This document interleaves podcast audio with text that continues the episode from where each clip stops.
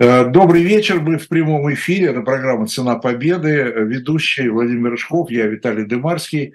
Э, и э, представим мы сегодняшнего нашего гостя, нашего собеседника, Леонид Терушкин, заведующий архивным отделом научно-просветительского, научно-просветительного, наверное, правильно говорить, Центра «Холокост». Леонид, добрый вечер. Да, здравствуйте. Здравствуйте.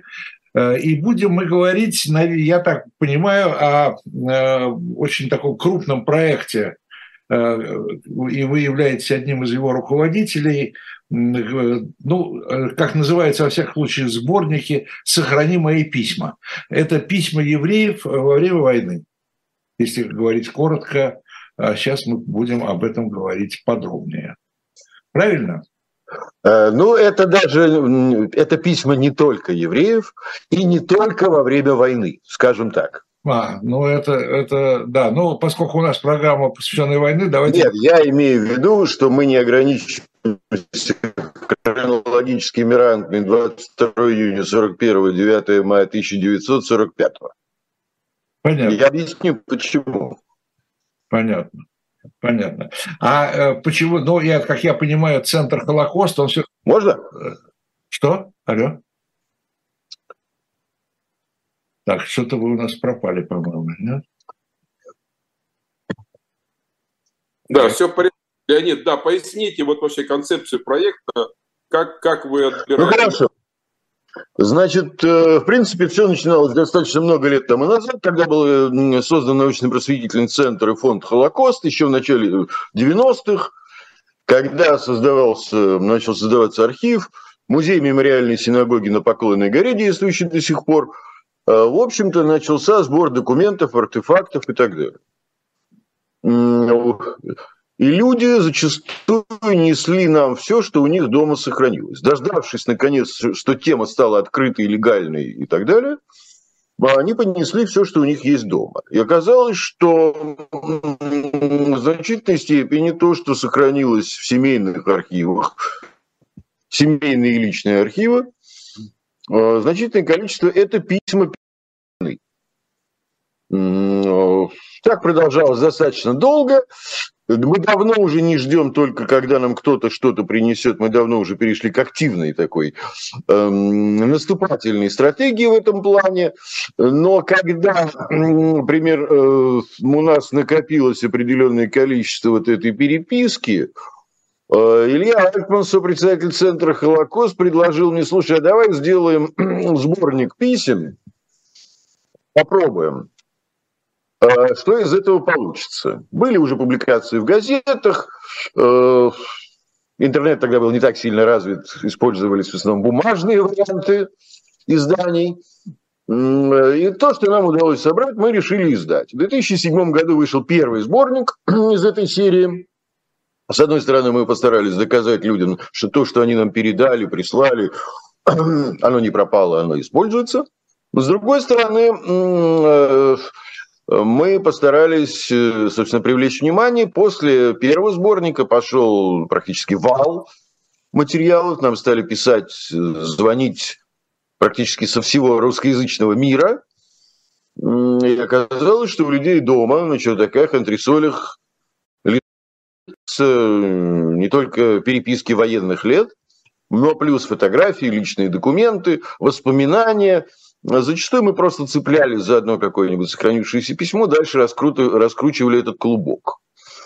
А, таким образом, э, нам удалось издать шесть сборников писем. Естественно, эпоха интернета позволила нам сейчас активнее работать с самыми удаленными э, гражданами по всему миру, получать очень много в электронном виде. По большому счету, э, мы ставим себе цель издать переписку, потому что вообще-то переписка э, периода Второй мировой Великой Отечественной войны, она особенно-то ведь не издавалась. В советские времена, конечно, выходили различные сборники под названием «Говорят погибшие герои». Ну, понятно, что они были достаточно там были материалы избраны достаточно характерные. Там в основном были материалы тех, кто вошел в пантеон героев. Ну, а что делать с теми, кто не герои? А их переписка сохранилась. Это очень интересно. Естественно, особое внимание в, этой, во всех этих материалах мы уделяли нашей главной теме – это факты, свидетельства о Холокосте. И кроме того, э, мы ставили задачу увековечить и вернуть, может быть, из забвения какие-то имена обычных людей с их трагическими судьбами, чувствами, переживаниями. По большому счету нас интересовало не столько, нам было не столь принципиально, какие подвиги автор или, э, письма совершил, и какими наградами он был, каких наград он был удостоен. Нам было интересно, что он думал, чувствовал, переживал, как сложилась его судьба, судьба его родных и близких.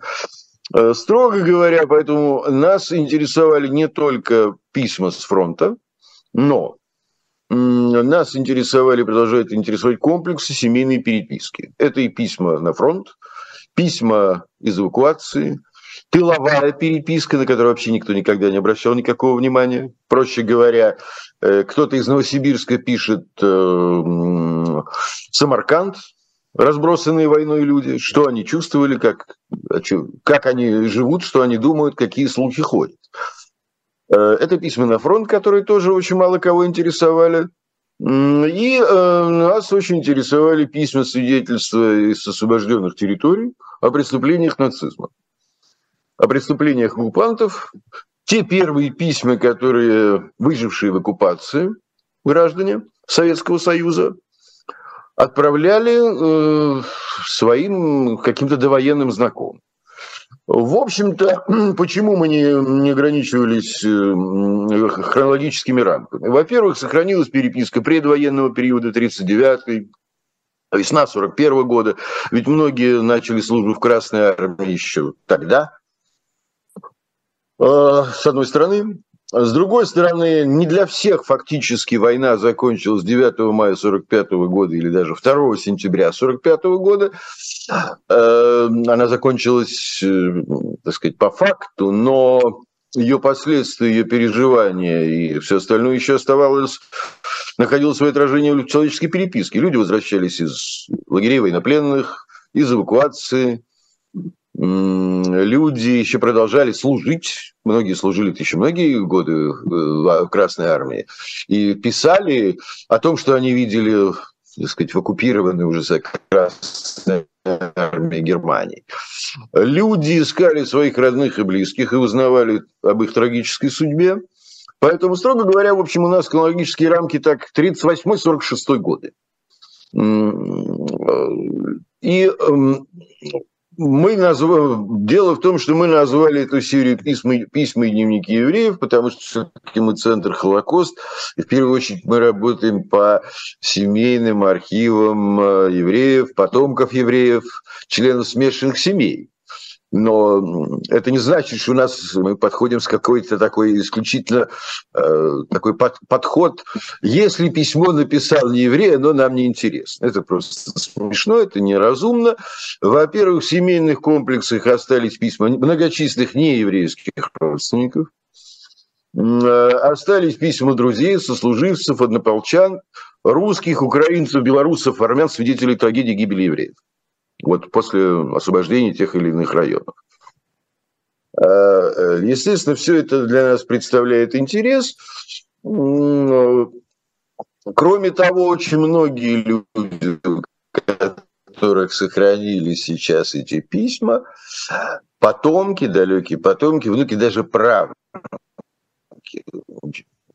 авторов они уже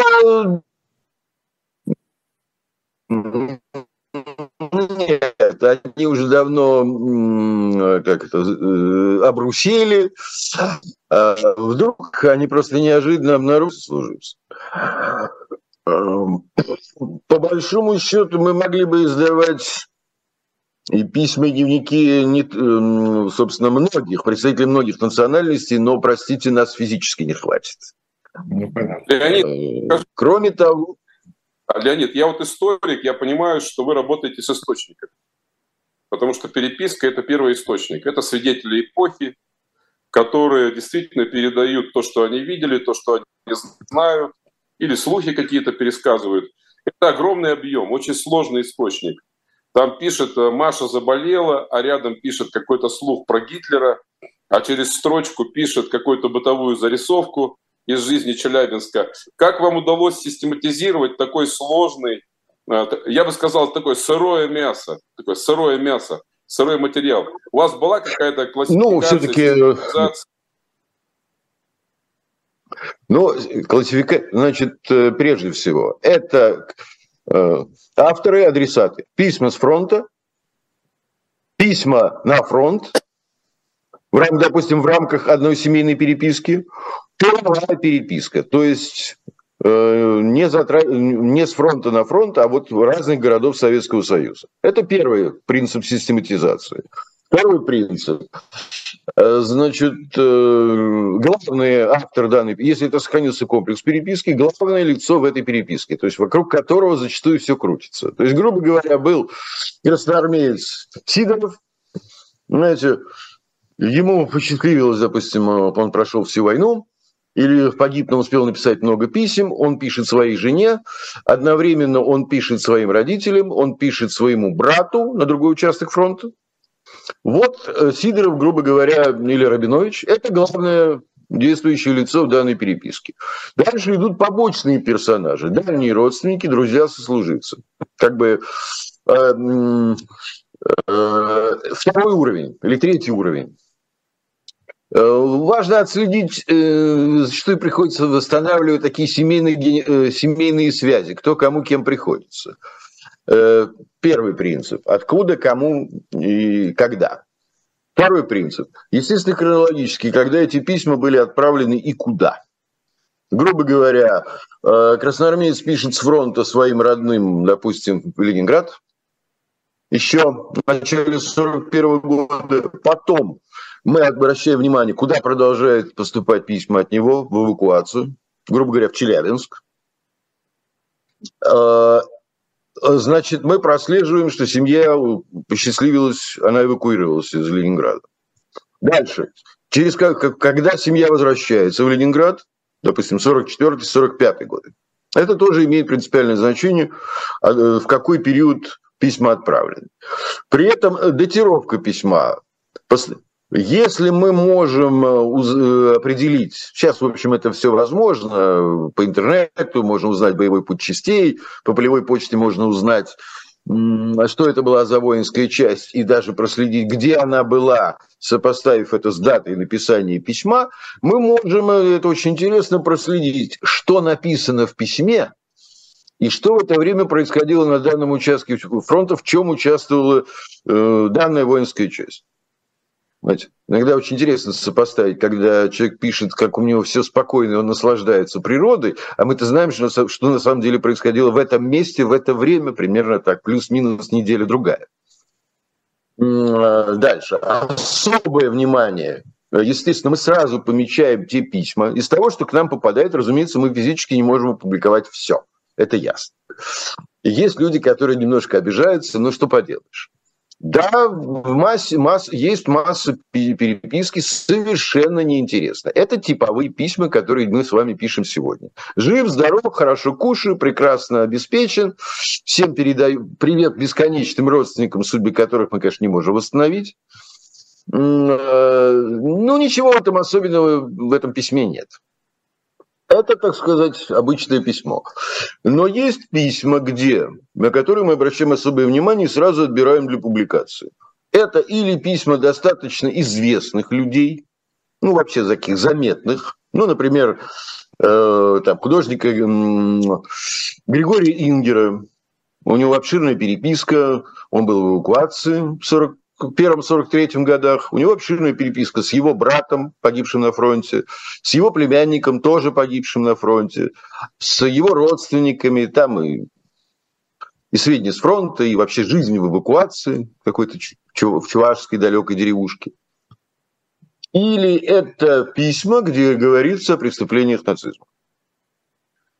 То есть Естественно, отмечаются факты, подробности гибели родных и близких евреев. Это факты вообще преступлений нацизма не всегда там говорится о евреях. А там можно говорить вообще об уничтожении многих граждан Советского Союза. Это, это письма, э, особая группа, это письма, вот как я уже сказал, эм, очевидцев. То есть освобождается какой-нибудь эм, туда восстанавливается почтовая связь. Во-первых, с фронта туда пишут что-нибудь о моих родных и близких. И зачастую на обороте того же самого письма приходит или короткий ответ, что ваши все родные расстреляны, или выжившие в оккупации, которые все еще помнили, все было буквально неделю, год, два, три тому назад, они пишут зачастую подробные письма, как что происходило, где захоронены расстреляны, кому удалось спастись. Кстати, кто участвовал в уничтожении из местных энтузиастов. Это, это тоже встречается в письмах. Это неофициальные письма, это довоенные друзья, соседи, одноклассники э, пишут, что они видели и помнили. И кроме того, это и зачастую единственное свидетельство о гибели тех, той или иной еврейской семьи. Никаких официальных документов нет о гибели этой семьи. Ничего не известно. Только то, что сумели, допустим, э, э, написать соседи. Такие семейные реликвии – единственное свидетельство вообще о судьбе родных и близких. Естественно, в этой переписке мы выделяем такие направления, как случаи спасения, об этом я могу рассказать, и случаи, скажем так, э, каких-то, ну, или, скажем, э, сведения, которые в переписке дают солдаты и офицеры разных национальностей о освобождении тех или иных гетто, концлагерей, лагерей уничтожения. Скажем, освобождение Аушвица нашло свое отражение в переписке, в письмах и дневниках очень многих солдат и офицеров Красной Армии. Очень многих, независимо от национальной принадлежности. Леонид, а еще ну, такой вопрос. Когда речь идет... Ну, вот такая примерно я говорю, извините, э, я говорю, когда речь идет о письмах на фронт или с фронта, насколько вы по этим письмам видите э, их подцензурность? А, вы знаете, иногда мне кажется, что, как бы, скажем так, э, жестокий контроль цензуры у нас несколько преувеличен. Во-первых, советский человек Э, в любом случае не стал бы писать, как ему не нравится командование его воинской части, армии и действия советского правительства в, в переписке. Он уже знал, что это не стоит делать. Э, другой, другой вопрос ее интересовало,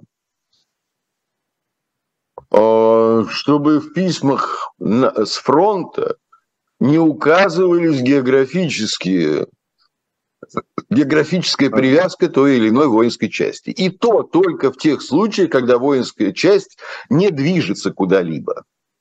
То есть мы очень часто видим зачеркнутые места э, в цензуре «я пишу вам оттуда-то и оттуда-то», и в то же время рядом следующее письмо этого же автора через год, где он пишет, что мы только что освободили какой-то город. Цензура достаточно внимательно смотрела. Естественно, я думаю, те письма, где было написано что-нибудь против, э, так скажем, действий советского правительства, они просто не дошли ни до нас, ни до адресата. Но на самом деле вымаранных страниц или строчек достаточно мало. Эм, в письмах на фронт. В письмах на фронт часто встречаются жалобы на, э, в общем, э, тяжелое положение эваку... семей эвакуированных. Да, очень часто они пишут, что нам, мы не обеспечены, Э, влачим тяжелое, жалкое существование, дров нет, кушать нечего, помогите, помогите чем э, можете. Вот пришлите, там, пришли аттестат, пришли деньги, как э, можешь чем-то помочь. Это вполне проходило. Я даже жалобы такие читал. Как инвалид войны пишет, что обо мне никто заботиться не хочет. Писать, понимаете, то, что касается чисто политической обстановки. Ну, кто это будет писать в письмах? Зачем? Ну, э, вообще такие, такого рода источники изучаются и до сих пор изучаются. Помимо писем есть еще дневники, которые запрещено. А вот дневники это, а вот дневники, я бы сказал, это совсем другое. Это другое. Понимаете? Дневники писались не для того, чтобы их сегодня отправить кому-нибудь. Дневники писались, во-первых, чтобы не забыть. В дневниках, как правило, значительно больше э, обобщений, размышлений. Да, разумеется. Э, в дневниках вы может, можно прочитать и критику хода войны, и критику товарища Сталина, и советского руководства, и сомнения. Я прекрасно помню дневник, записи в дневнике, кстати, тыловой дневник одной женщины, военного врача, она два года она ничего не знала о судьбе своего мужа и сына, которые остались на оккупированной, Бело... Белоруссии, к счастью, они остались живы, были у партизан, и она фиксирует, что вот там, начало 42 года странно мы опять отдали Феодосию, которую недавно освободили. Неужели это, это продолжение мудрой политики товарища Сталина? Какие-то, дальше она пишет, что какие-то очень странные сводки, какие-то странные противоречивые сводки Софинформбюро. Такое ощущение, что нам что-то недосказывают. Естественно, есть и письма, и дневники солдат и офицеров, которые действительно они рассуждают и о том, что, что немцы оказались совсем не такими, какими нам их показывали до 1941 года. Совсем не такие. И что быстро эта война не кончится. И что мы совершаем глупости и ошибки. Что у нас полно бездарных командиров, которые губят людей. Да, все это было, бывает в дневниках. И это уже люди писали, исходя из того, что дневник, возможно, никто никогда не прочитает. Ну да, ну да. Понятно. Их если... Нет, ну был бы... Нет, была еще, был еще один вид переписки, mm-hmm. где люди были более, так скажем, свободны. Это та переписка, которая миновала военную цензуру. Военная цензура физически не могла прочитать все, весь колоссальный, там, гиперколоссальный объем переписки периодов э, Великой Отечественной войны. Цензоры тоже живые люди, и на каком-то этапе они просто уставали, и у них глаз замыливался, как я бы сказал. Во-первых, в все-таки главное внимание военной цензуры было адресовано к письмам с фронта, которые проходили полевую почту. Но если э, красноармеец или командир, находясь по дороге на фронт, где-то в тылу на переформировании, на запасном полку после ранения. Он вполне мог пойти в увольнительную, выйти где-то э, на остановке поезда и опустить свое письмо в обычный почтчик. Понимаете? Эти письма практически миновали цензуру. На них уже сил не хватало. Тем более тыловая переписка, она тоже мало подвергалась цензуре. А, собственно, никаких особых военных секретов, эвакуированный из Новосибирска или Челябинска, вряд ли он мог сообщить кому-нибудь, кто находится в Ташкенте. Никаких военных секретов у них практически нет. Вот, это, вот эта часть переписки, она меньше подвергалась цензуре. И там проскакивают достаточно тоже свободные выражения. Я прекрасно помню письмо, явно, которое Сакази попало к адресату. Это письмо э, лейтенанта из э, 16-й литовской дивизии и период ее формирования в Горьковской области.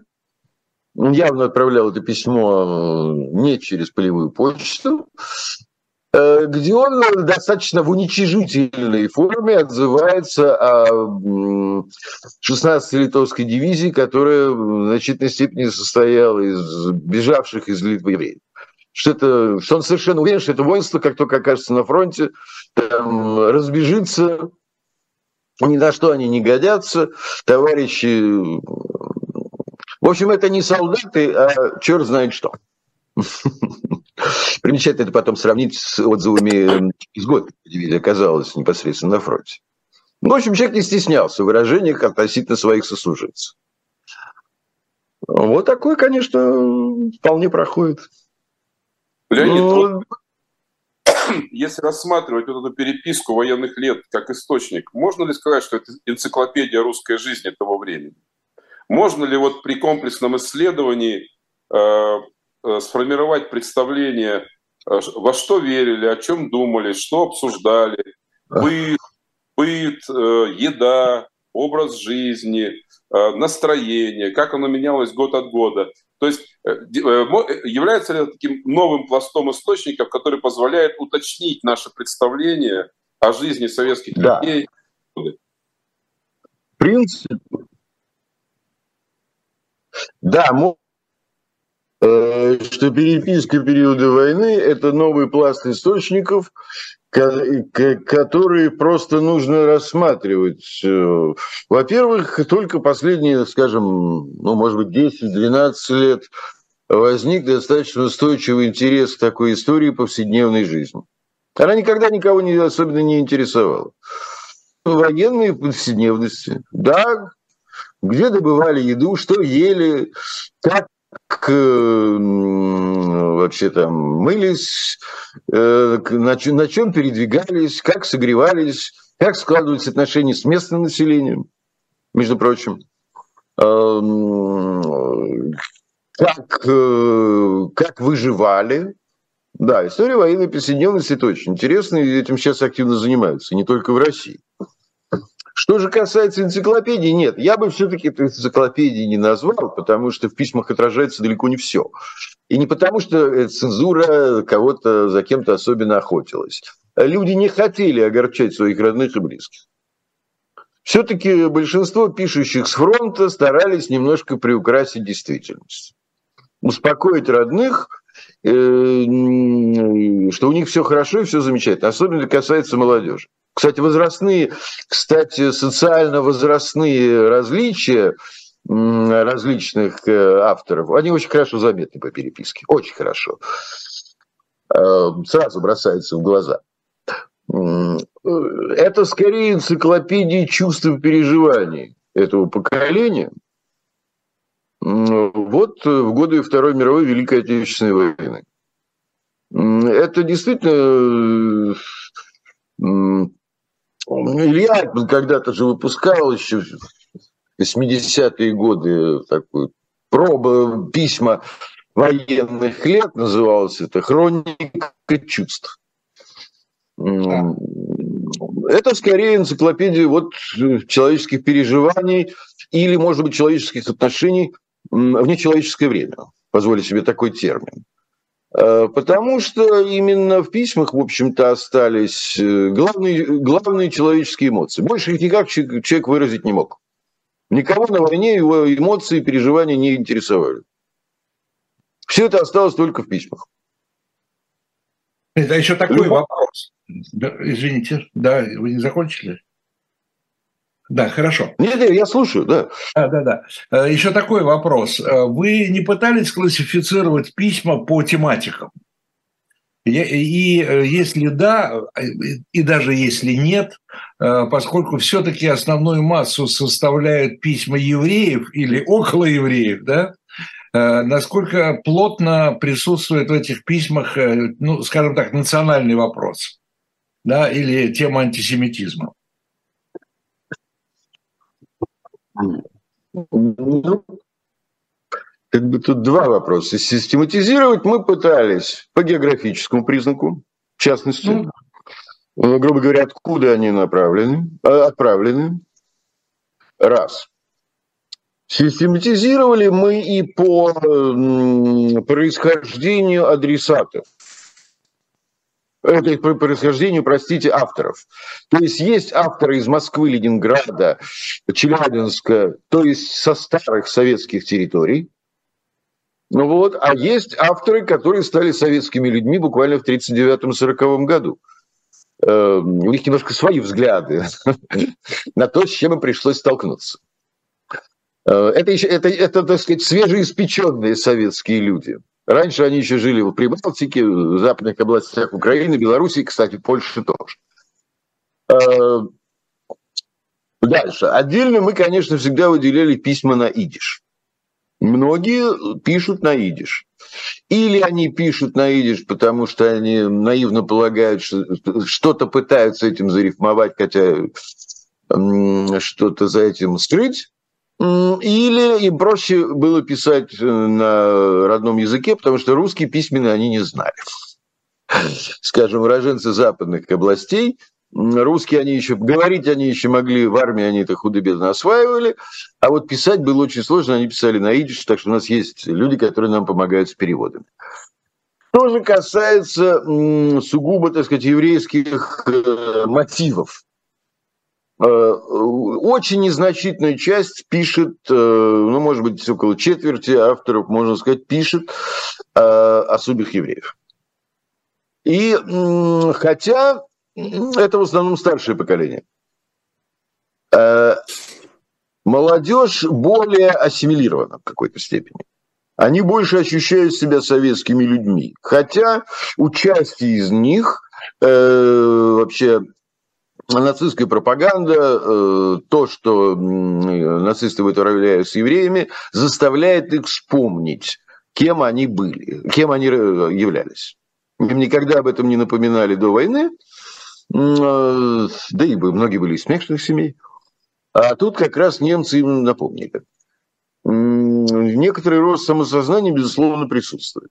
Что же касается, так сказать, антисемитизма, по большому счету, да, есть упоминания. Безусловно, есть. Кстати, есть упоминания не только в, даже в письмах до военных. Скажем, какой-то красноармеец пишет в 40 году, что был у него конфликт с каким-то солдатом, который его же дом назвал. Драка была, морду набил. Вот. Потом мы оба сидели на гауплахте. Э, понимаете, э, по большому счету э, в дневниках, да, в дневниках тоже встречаются эти моменты. И довольно часто. Как со знаком плюс, так со знаком минус. Я хочу сказать, что, что э, для кого-то вот эти национальные моменты, то, что, скажем, в, нашем, в нашей части находятся евреи тоже, было некоторым удивлением.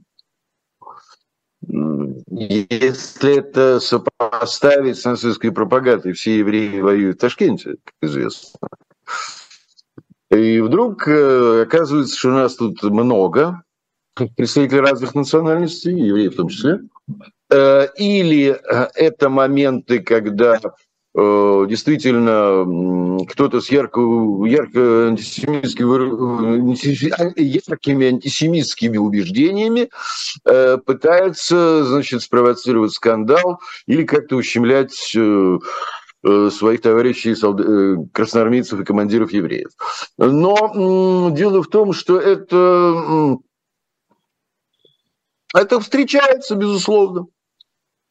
Да, но нельзя сказать, что в этом нет никакой массовости.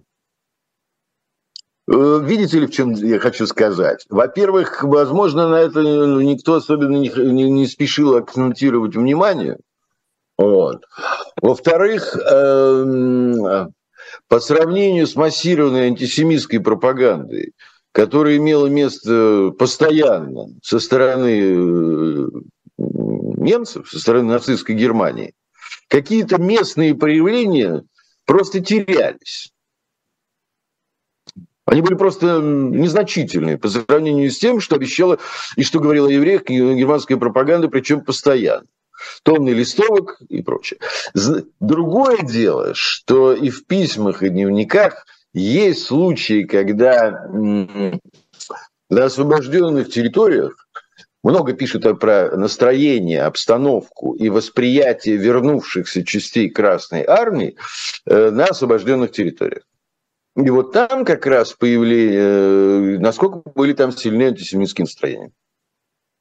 Э, хорошо, так сказать, подогретые, воспитанные в период оккупации. Вот это, да, чувствуется. Не говоря уже о том, с какими, в общем-то, настроениями сталкивались э, красноармейцы на освобожденных территориях. Не, э, все-таки... Да, смотрите, я хочу затронуть тему, непосредственно вашу тему Холокоста. А, само понятие Холокоста, оно же послевоенное. И само осознание масштабов катастрофы тоже послевоенное. А в письмах это какие-то первые впечатления, первые оценки. Вот как, как они воспринимали вот эту правду, когда вот они освободили Аушвиц или узнали о преступлениях в каком-то городке? Вот как, какое было... Ну, первое... Э, понимаете, в чем дело? Это не то... Это... Какое это первое не... впечатление? Какие первые оценки они отражают в письмах? Это не, это не всегда только первые оценки. Первые, первые сведения о судьбе евреев – это уже осень 41 года. Угу. До освобождения тех или иных городов еще очень-очень далеко. Но информация уже просачивается. Да, уже есть в письмах слухи. Один командир Красной Армии из-под Ленинграда пишет, что в Одессе убито там 200 тысяч евреев. В Бабьем расстреляны десятки тысяч евреев. Они, а, масштабы зачастую преувеличены, но число жертв преувеличено, но масштабы уже вырисовываются. Дальше. Весна 42 -го года. Да, такой лейтенант Драхлин пишет э, своей жене, шансов, что твои родители уцелели в оккупации, крайне мало. Поверь мне, мы видели людей, которые вырвались оттуда, мы общались с тем, что происходит на оккупированных территориях. Э, евреев там уничтожаются практически сразу. То есть, с одной стороны, пришло, было осознание того, что евреи будут все уничтожены. Это раз. Другое осознание того, что шансов на то, что родные и близкие, оставшиеся в оккупации, они остались почти у всех. Кстати, не, вот, э, очень мало. И, а уж дальше идет просто э, осознание масштабов. Масштабов. То есть, когда начинается освобождение тех или иных районов, э, вот тогда видны, э, так сказать, цифры. Цифры и места, места уничтожения, и вот эти все подробности. Э, по большому счету, очень быстро, скажем так, к, лет, к весне лета 42 года письмах э, уже можно проследить, и в дневниках, кстати, тоже, понимание того, что речь идет вообще о существовании евреев на, в Европе. Что нацизм готов ставить себе задачу ее осуществлять с целью уничтожения всех евреев. И что в данном случае мы воюем э, даже не за выживание, за спасение народа наряду с защитой, так сказать, Советского Союза и всего народов СССР. А уж если говорить о тех, кто был из западных регионов, они еще раньше понимали, что, что происходит они достаточно быстро поняли, что шансов, что кто-то там в Литве или Латвии или там Польше уцелеет, очень мало. Что по сути э, наша задача это попытаться еще кого-нибудь спасти и отомстить. Вот. Э, чувство мести, оно постепенно нарастает. Очень многие очень, э, переписки. Э, именно должны отомстить, рассчитаться и Дело в том, что действительно есть такие письма, что где-то рассуждают, э, что вдруг есть какой-то шанс, может быть, где-то в партизанах кто-то спасся, кто-то уцелел. Но, понимаете, те, кто служил, эти настроения больше распространены э, в переписке тех, кто был в тылу. Те, кто находился на фронте, они лучше понимали, что шансов вот. И э, вот, вот все, что остается. Кроме того, э, надо, а уж когда, э, надо признать, что когда начались, когда в письмах и дневниках появляются, в общем-то, отголоски того, что удалось увидеть освобожденных, Минск, Майданок, тем более Аушвиц или какие-то крупные города, да, тот же, когда был освобожден Ростов-на-Дону в феврале 43-го, и стали известны подробности самого крупнейшего уничтожения евреев на территории Российской Федерации, уже и так все стало достаточно понятно. Э, другое дело, что мысль-то была о том, что надо спасти каких-то евреев, которые еще остаются в Евро... Э, может быть, в Европе, в лагерях уничтожения, в концлагерях. Да, они еще есть. Мы еще можем пытаться и должны постараться их спасти. Ну, ведь во многих письмах звучит фраза, вот представь себе, э, пишет один солдат домой, представь себе, встретил буквально вышедших из гроба двух евреев, освобожденных в Аушвиц.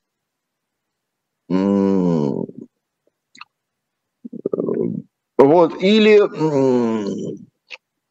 да, были, конечно, да, конечно, просачивалась информация о том, что какие-то евреи скрываются у партизан, какие-то, э, когда освобождались какие-то районы, в, не, в них э, там находили чудом спасшихся, укры, укрывшихся детей, которых спасли местные жители. Да, но было ясно, что в основном все уничтожено. Полностью масштабы, или, конечно, оценены только уже в конце, после войны. Ну вот почему мы часто говорим, что там, после 9 мая все это информация как бы продолжает поступать в переписке. Скажем, я лично был знаком, а когда нам удается пообщаться, удавалось, к сожалению, сейчас это уже практически невозможно, когда нам удавалось с авторами-адресатами, особенно с авторами писем с фронта, пообщаться лично, и они могли дополнить то, что они писали 70-80 лет назад своими воспоминаниями, ну, конечно, я помню такого Якова Соколовера, он бежал в 1939 году из Варшавы туда, на советскую сторону. Его семья оставалась в Варшаве. Вот, эм, ну, много у него было всяких приключений в Советском Союзе. Он был в Красной Армии, воевал и был ранен. А вот эм, он получает письмо на польском языке осенью 45 года от своего чудом уцелевшего там двоюродного дяди. Этот дядя пишет, о том, что вся семья Соколовера была уничтожена в середине мая 43 года после, в Треблинке после подавления восстания в Варшавском гетто. После этот Яков Соколовер понял, что говорит, мне в Польшу возвращаться больше некому. Он уже остался, всю жизнь жил в Москве, в Советском Союзе. Вот это ощущение, конечно, оно идет по нарастающей. И скорее, скорее больше есть надежды на чудо. Что вот кто-то чудом мог уцелеть. Вот на чудо мы будем надеяться. Но не более. Э, Леонид, еще такая тема, она уже не, не этническая. Э, смотрите, я видел пару выпусков э, вот этих ваших, да, «Сохрани мои письма», э, и я не знаю, случайно или нет, может быть, эта тема везде присутствует. Вот эти вот письма последнего периода войны, знаете, где такое разочарование, разочарование людей, ждавших, ждавших с концом войны неких послаблений и другой жизни советской. Такой уже победа должна принести другую жизнь. и такое разочарование, что а приносит она опять то же самое, что было до войны. Эм, я с вами совершенно согласен. Да, во многих письмах мая-июня 45 года, наряду с, понятно, с радостью, практически эйфорией победы, э, во-первых, э, э, присутствуют некоторые моменты разочарования. То есть, с одной, то есть, с одной стороны, еще в письмах, скажем так, конца 44-го, начала 45-го года, когда было ясно, что до окончательной победы, до окончания войны осталось совсем немного, ну, может быть, месяца два, может быть, месяца три. Но понятно, что война скоро закончится. Какая будет жизнь потом, после войны? Что мы такую цену заплатили, столько жертв принесено, и жизнь после войны должна быть совершенно другой. Выжил, победил для тех, кого удалось спасти. Эти надежды присутствуют, они присутствуют и в письмах там, 9-10 мая 45 года. Но в то же время, да, вы абсолютно правы. Уже первые же недели после победы вдруг появляется ощущение, а ничего не изменилось.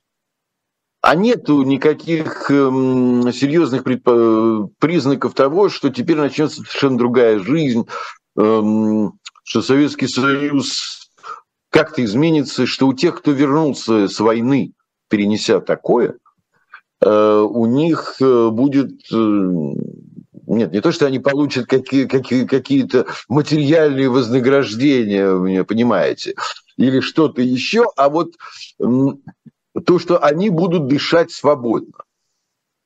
Они э, совершили такое, э, что э, к ним будет совершенно другое отношение, как к личностям и гражданам. Да, к сожалению, такое разочарование появляется очень быстро. Ну, я бы даже сказал, в письмах это можно заметить, когда кто-то с фронта приезжает, только с фронта приехал в тыл вот, грубо говоря, с освобожденного там, э, из Вены или Берлина человека провожают, э, и он приезжает, э, и он сталкивается немножко с, другим, с другой обстановкой. Нет, понятно, родные и близкие, если они живы, встречают его, мы понимаем как. А вот, грубо говоря, местные власти, чиновники и прочие у них такое же отношение. Ничего, ничего особенно их э, в этом человеке не, у них нет, как бы правильно сказать, они относятся к нему точно так же. Ну хорошо, молодец, возвращайся. Ну, возвращайся. Все, погулял, погулял по Европе. Все, командировка закончилась, все молодцы, всем спасибо. Вот, а у нас тут, понимаете... Своя э, жизнь. Не то чтобы своя жизнь, у нас здесь э, свои порядки. Свои проблемы. Вот. Э, у нас очень много, у нас и старые проблемы не решены, да еще новые накопились. И вообще э, Вообще в этих, в этих письмах, скажем, там, лета 45 -го года, Э, это вообще, наверное, отдельная тема, которой нужно заниматься специально. Лето-осень 45 -го года – это письма, э, записки вернувшихся с войны, и смотря откуда они вернулись. Э, я имею в виду, что вот сравнительно не так давно попалось нам несколько писем одного человека, я не могу называть его фамилию, родственники не разрешат. У него трагическая судьба. Он, попад, он э, военный врач из Брестской крепости, попадает в плен в конце июня 41 года. Врач, еврей, прошел все, все лагеря, выжил, освобожден. Он успевает написать буквально там э, из какого-то лагеря временного содержания несколько писем своим родным, что он жив летом 45-го. Какая теперь, я наконец к вам вернусь, какая будет совсем другая у нас жизнь, раз уж я остался жив. А осенью 45 -го года его судят за коллаборационизм и дают высшую меру. Кстати, в реабилитации ему отказано в 90-м. Почему очень, знаете, такая вот странная запутанная история. Коллаборационизм в лагерях, что ли? Да. Ну, известно, если имеется в виду вот эти спецотряды, или как они называются, зонд, зондеркоманды. Он еврей, какая, какая зондеркоманда? Он был в лагере военноплен. Он был не в лагере уничтожения, понимаете? А, ну да. Скорее всего, э, на него написали, настучали, его сделали козлом отпущения. Да, ну так. Да. Нет, ну... Конечно.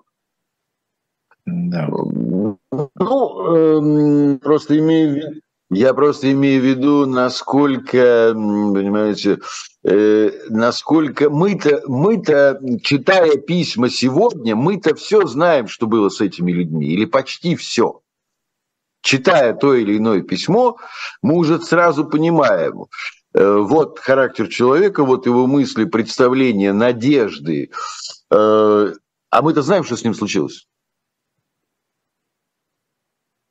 Мы знаем, насколько наивны зачастую его представляют, его планы в этих письмах, или насколько он прав в чем-то, или насколько он в чем-то ошибался. Мы уже знаем, как, повторяю, мы уже знаем, как сложилась его судьба, и, кстати, судьба его близких в том числе. Э, насколько планы, надежды были не совпадали с реальностью. Вот. Ну и, конечно, все-таки очень чувствуется и характер, и каждый, все-таки подборка писем, чем еще письма, чем интересно. Это характеры, ну, да. это личности. О них ничего не осталось, кроме этих писем. Только в строчках Леонид. или дневника мы видим характер человека. А, наше время постепенно вот подходит к концу. Я бы еще вот какой вопрос такой практически задал бы. А, эти выпуски, э, где их можно приобрести, если вы нашей аудитории это скажете? Э, нужно заказывать у вас в Холокосте, э, я имею в виду в вашем центре. Пожалуйста, ну, в центре Холокоста можно приобрести эти сборники. Угу. Это вот на... Как это называется? Кроме того, они выложены на сайте Центра Холокост. Э, целиком, да? Значит, адрес Центра Холокост, э, Садовническая улица, дом 52, дробь 45. Ну, и раз... В самом центре Москвы. Да, да, да. И раз уж мы заговорили... Если... Да. Что если? Алло. Э, кроме Кроме того, пожалуйста, часть, часть мы выкладываем в интернете на сайте Центра Холокост разделе «Библиотека». Ну, там просто меньше иллюстративного материала. У нас сборники обычно мы сильно, мы сильно иллюстрируем, достаточно ярко иллюстрируем. Э, ну и если у кого-то что-то есть дома для пополнения архива, или передачи, или публикации следующих сборников, мы всегда это приветствуем. В всяком случае, все, кто нам как-то передает материалы в копиях, Понятно. в оригиналах, Понятно. Э, ну вот, так что э, мы призвали нашу аудиторию передавать материалы, приобретать э, книги, вот эти выпуски с письмами. Я еще напомню, что работает и активно работает сайт Shop Дилетант Медиа. И вот меня просили вам передать как раз вышла новая, видимо, новинка так, э, автора Андрея Аксенова, он автор подкаста «Закат империи», может быть, кто-то слушал, э, такие исторические сюжеты дореволюционные.